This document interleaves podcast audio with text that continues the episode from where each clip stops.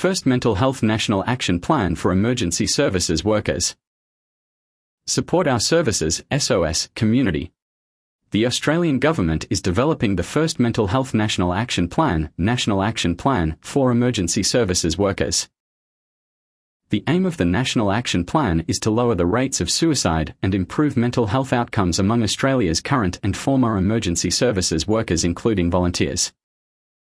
As part of developing the plan, input is required from current and past emergency services workers as well as their family members. The SOS community has specifically been designed to be a place emergency services workers and their family members to share thoughts, feelings and experiences about the impact of emergency services work on their well-being in a way that is anonymous asterisk and voluntary. We want to hear from you to better understand how we can better support emergency services workers' mental health, today, tomorrow and in the future. Who can join?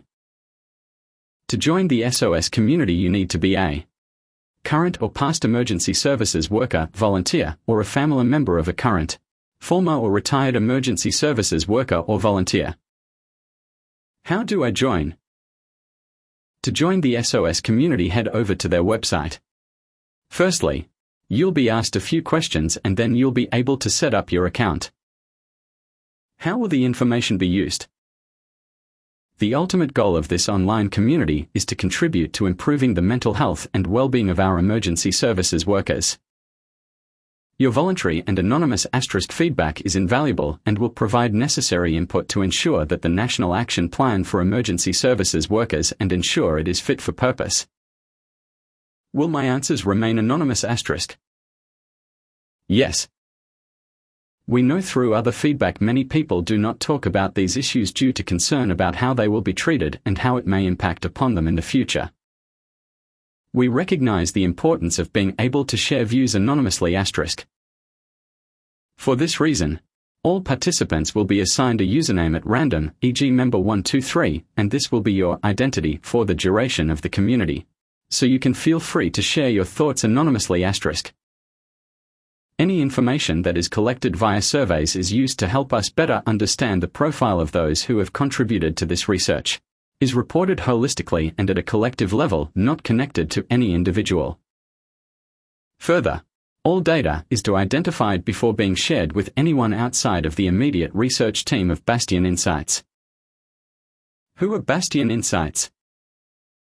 Bastion Insights is an independent research organization that has been commissioned by the Department of Home Affairs to facilitate the SOS community and this research we must comply with the Australian Privacy Principles APS in the Privacy Act 1988 and our Professional Code of Behaviour of the Research Society to maintain the privacy of participants.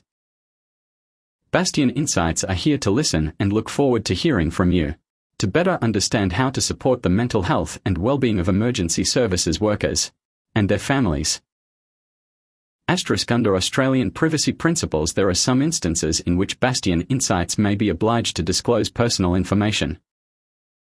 These instances are in relation to suspected unlawful activity or serious misconduct by members of the Australian Public Service.